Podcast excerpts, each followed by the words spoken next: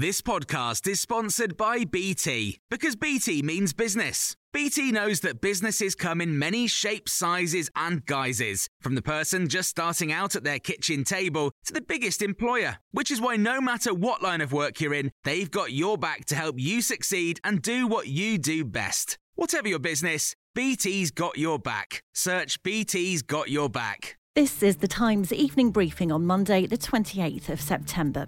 Mayor of Liverpool, Joe Anderson, has told Times Radio it was predictable that the 10 p.m. closure of pubs and restaurants in England wasn't going to work. Photos show large crowds in the streets over the weekend after closing time. He's suggesting a more staggered approach to closing times.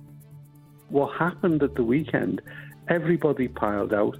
Everybody went to off licences, bought more drink, sat out and drank on the streets or went back to people's houses, and therefore made the situation worse. Unintendedly, I accept that probably. This was thought through by Whitehall mandarins who haven't got a clue about how pubs run or cities run, and have thought this was a good idea.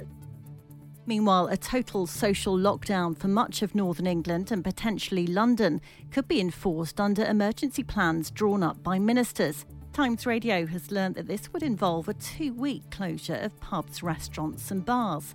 Our chief political commentator, Tom Newton Dunn, explains the areas of particular concern to the government. Merseyside, Liverpool, case rates now 5th highest in the country, 146 out of 100,000 have coronavirus now, which is a huge number. South Tyneside also a great concern. Those numbers are going up spectacularly, 137 out of 100,000. Both those areas were below 100 last week. Thousands of students across the country have arrived for the new year, only to be told that more of their learning will be online than they thought. Thomas Godfrey has just started at Oxford Brookes. He's told Times Radio that as well as educational disappointments, there'll be plenty who won't be able to cope with the financial pressures. Students work part-time jobs, and they need to because the maintenance loans aren't enough to tide students over for 2 or 3 semesters. But those part-time jobs are made completely unviable now, and we don't have support for maintenance loans, and there will be disadvantaged students who think, I need to drop out, I don't have the money anymore, and we'll lose this generation of talent.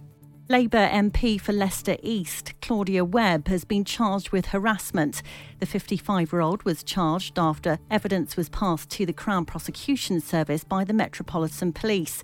Ms Webbe is due to appear at Westminster Magistrates Court on the 11th of November to face one count of harassment. The Olivier Awards won't be going ahead next year. The winners of this year's prizes, which celebrate the best in theatre, will be announced on the 25th of October. But organisers say that due to the minimal amount of new productions that have been able to open since the coronavirus outbreak, they anticipate that there won't be another awards show until April 2022. You can hear more on these stories throughout the day on Times Radio.